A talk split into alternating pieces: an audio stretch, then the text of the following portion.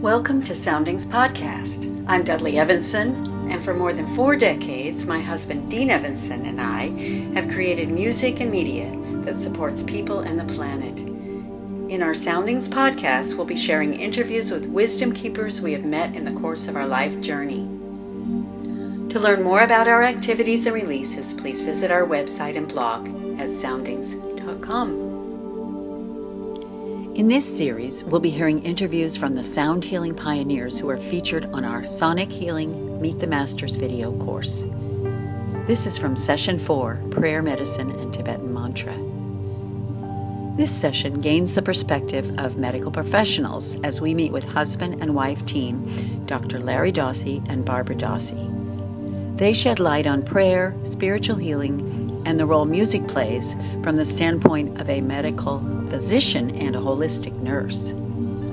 Dr. Larry Dossey has probably done more than anyone in the medical field to bring awareness of the power of prayer and its effect on the healing process. He has written many books and articles, and his research has been extensive in compiling data about the phenomenon of unexplained miracle cures and remissions linked with prayer and non local mind. Dr. Dossey served as a battalion surgeon in Vietnam, hospital chief of staff, executive editor of Alternative Therapies in Health and Medicine, and lectured at major medical schools and hospitals worldwide. Enjoy.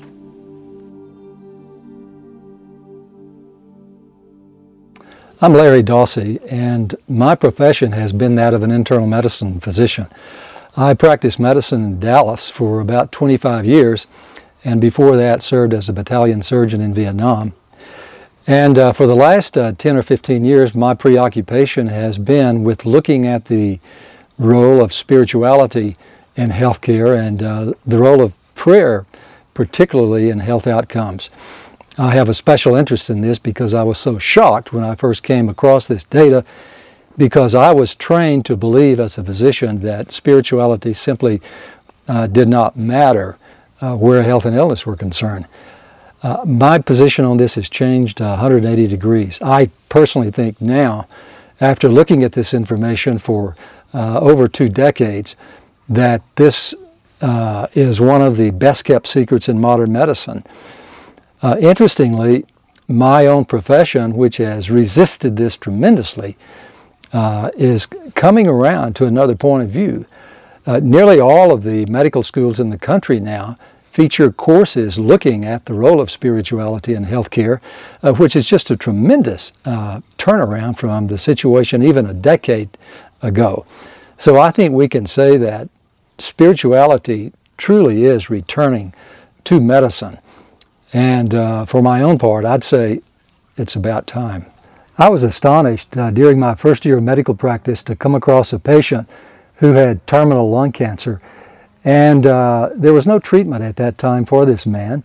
And all he wanted was to go home and be allowed to die in the privacy of his own uh, family. Uh, the only treatment he had in the, this big academic teaching hospital was that the congregation from his church came to be with him during all visiting hours. And they prayed like crazy for him.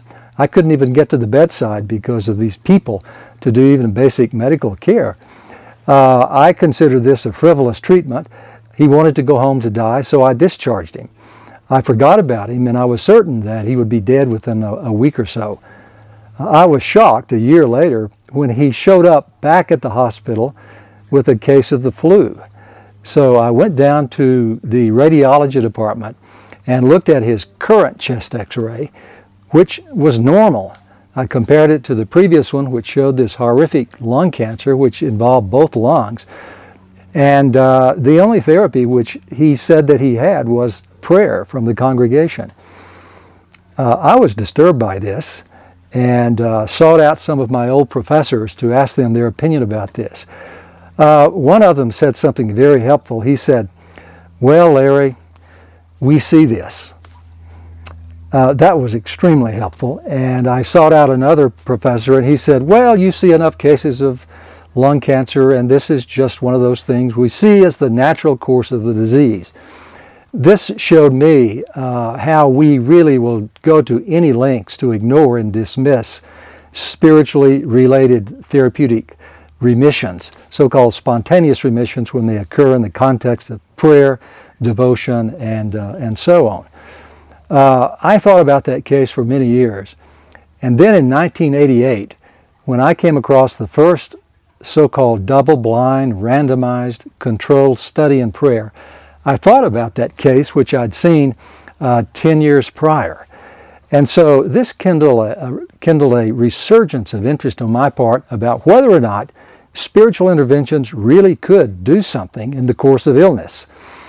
I went to the world's literature and found about 130 studies which actually looked at the role of prayer and so-called healing intentions, not just in humans, but in animals and plants and so on, and found that about two-thirds of these studies actually showed what we call statistical significance, which shows that something is going on here that simply cannot be explained away by saying, well, it just happened according to chance. Uh, I kept up with this literature through the years uh, and wrote a book about it when I decided that this was really on firm scientific footing I'm happy to say that this book, Healing Words, became a New York Times bestseller. I'm also delighted to say that it rekindled an interest throughout medical schools around the country. And before long, researchers and physicians began to come out of the closet pursuing their own interest in this. Uh, and there was really a deep interest in this, although it had just gone underground. So that if we fast forward from 1988 uh, through the 90s to today, what we see is about 9 to 15 human studies in prayer, depending on, on how you uh, select them. And about 50% of these studies show that prayer actually helps uh, people get better and sometimes stay alive. Uh, I think that this is the main reason that the medical schools have begun to come around and feature this in the curriculum. Uh, so that now around 90 of the nation's medical schools actually have developed places in the curriculum to feature this sort of work. One of the new so-called emerging alternative therapies uh, has to do with music. Uh, music has long fascinated me. Uh, it's been a tremendous influence in my own life, so it's not surprising to me as a physician that music actually might have healing properties. I can't imagine my own life working without music. Uh, I learned how to play the piano as a kid.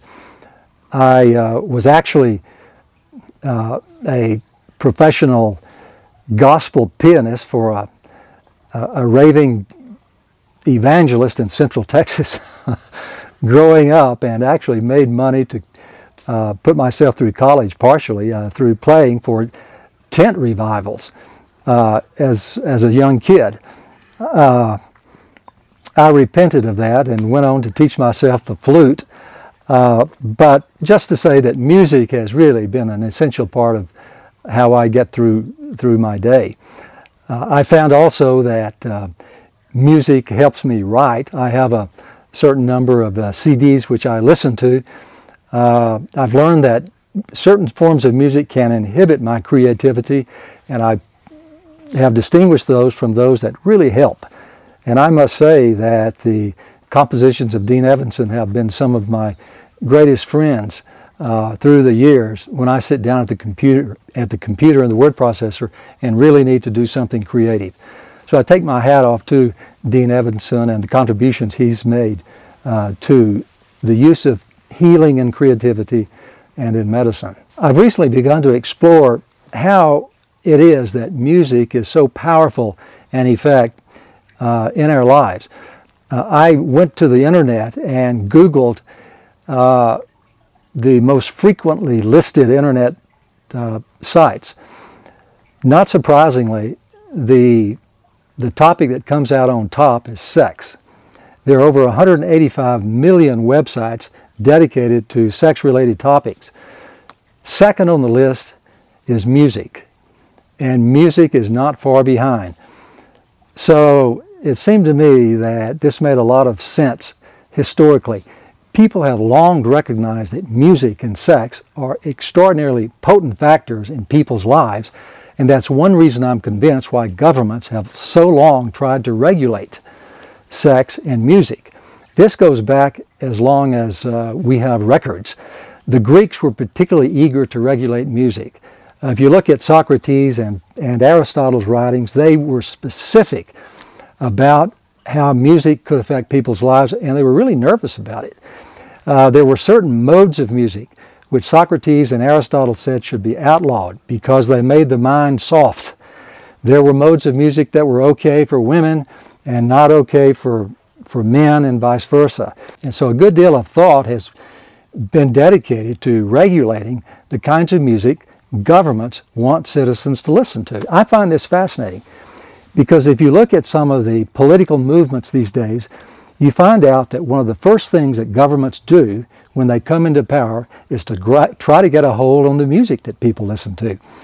The best example we've had lately is the Taliban, who took over in 88 or 89 after the Soviets were kicked out of Afghanistan.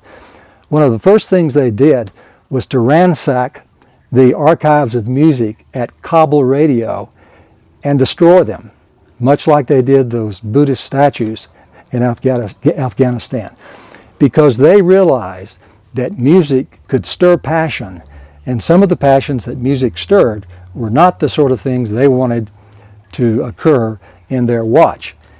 If you look at the way totalitarian governments behave around the world, they are really keen to monitor music because in some of the third world countries, for example, people are largely illiterate, but messages can be conveyed through music. Maybe not through written pamphlets or newspapers or something like that, but people get the message uh, through music, and it stirs the passions, it stirs the soul. And some of these passions and the messages are not the sort of thing that these totalitarian governments want their citizens listening to.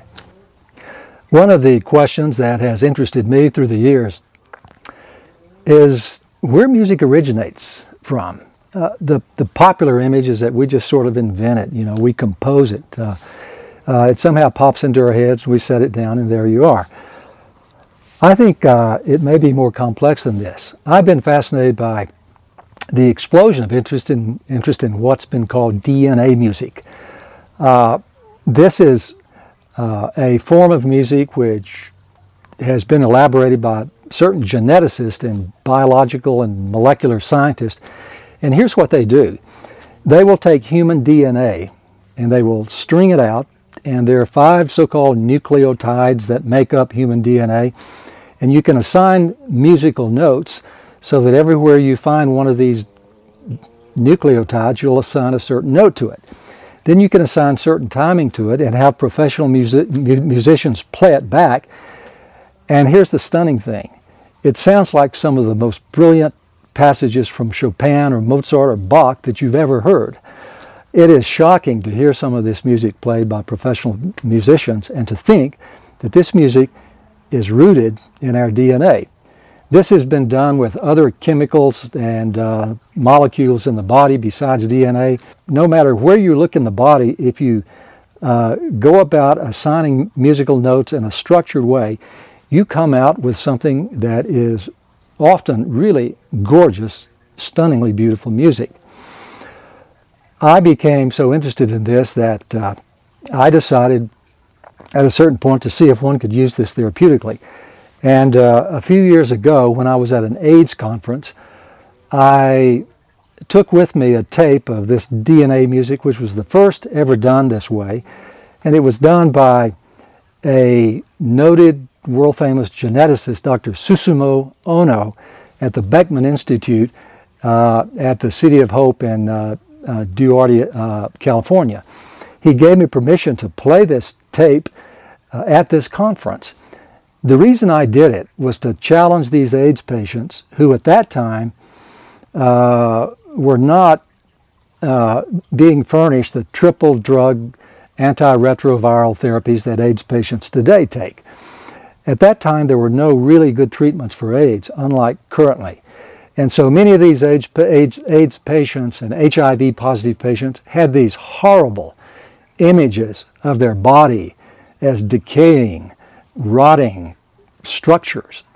And so I told them that the message behind the DNA music was there's something beautifully and mu- beautiful and musical about who we are genetically.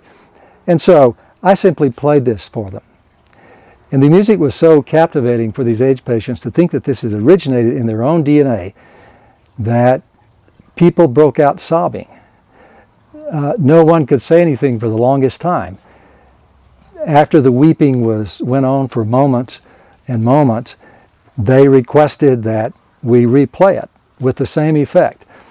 And so this is a vivid demonstration to me that if one thinks about the body as music and devises a way to make this audible, that this can have profound healing effects on the way people see their own bodies and can be extraordinarily healing.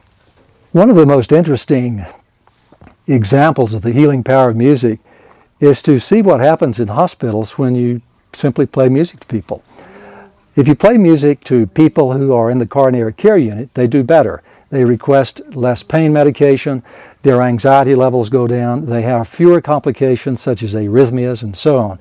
So this has been studied uh, at great lengths, and I think the ability of music in critical care units to make a difference in how people respond is pretty much under the wire. Not too many people argue with this. This has been taken further. Uh, the question could be asked, well, if it's good for the patient, is it good for the doctor? Music has been played to surgeons during surgery, and they've been monitored as far as their rise in blood pressure and pulse rate and so on. And the physicians are allowed to listen to the music of their choice. They do not have the increase in stress responses in their body that uh, they would without listening to music. So uh, if I ever have an operation, I want my surgeon to be listening to the music of his choice. And interestingly, it doesn't matter in these studies whether it's Mozart, Bach, or, uh, or Elvis. It has to be pleasing to the person listening to it. That's the key point. This means that we can't prescribe any specific music for anyone because there's so much individuality involved that people need to choose their own music. Also, if you play music to some of the most desperately ill people you can think of, one sees often stunning clinical turnarounds. The most dramatic examples I've come across is when people are in coma. And I was able to chase down several examples of people who had been in coma for weeks to months. And then when music was played to them, all of a sudden they wake up and they chime in singing with the music. How are we to understand this? This looks virtually miraculous. As far as we know, these people are not perceiving anything, but at a certain point, when stimulated with certain kinds of music, they wake up. Some of the most interesting examples of this have to do with a specific kind of music, and it's plain old ordinary Christmas carols. And in two cases, when carolers came around to the intensive care unit and sang to the comatose patient, the patient wakes up and starts chiming in at the top of his lungs with, God rest ye merry gentlemen. I have no explanation for this. It may be that there's so much emotional investment in Christmas carols, and people connect that with great joy and moments of happiness in their life, that that's the key. But we really don't know. But these cases give really uh, tantalizing clues, I think, to the healing power of music and the fact that we have really drastically underestimated what music can do under certain situations. I'm particularly interested in how music can bring people together internationally. If you think about it, some of the greatest ambassadors that America has ever produced have been people like Louis Armstrong and Ella Fitzgerald and the jazz, other jazz greats who tour the world and no matter where they go, even before the Iron Curtain fell, people swarm them. And these people have a way, through their music, of bridging cultural differences and overcoming prejudice and intolerance. I think that we need to reevaluate the role of music as a political uh, tool in our world today. I'm particularly fascinated by a comment that Leonard Bernstein made before he died, and if I may read it, Bernstein said, This will be our reply to violence, to make music more intensely, more beautiful, and more devotedly than ever before. Today, our country is deciding on how we will respond to violence, to terrorism. And I think that there are more options than simply to use shock and awe.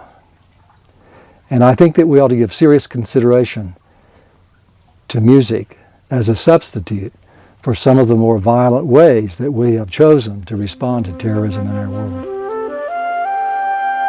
Thank you for listening to our Soundings podcast. We hope you've enjoyed this program. To learn more about our music, guided meditations, and videos, please visit our website and blog at soundings.com. Peace through music blessings.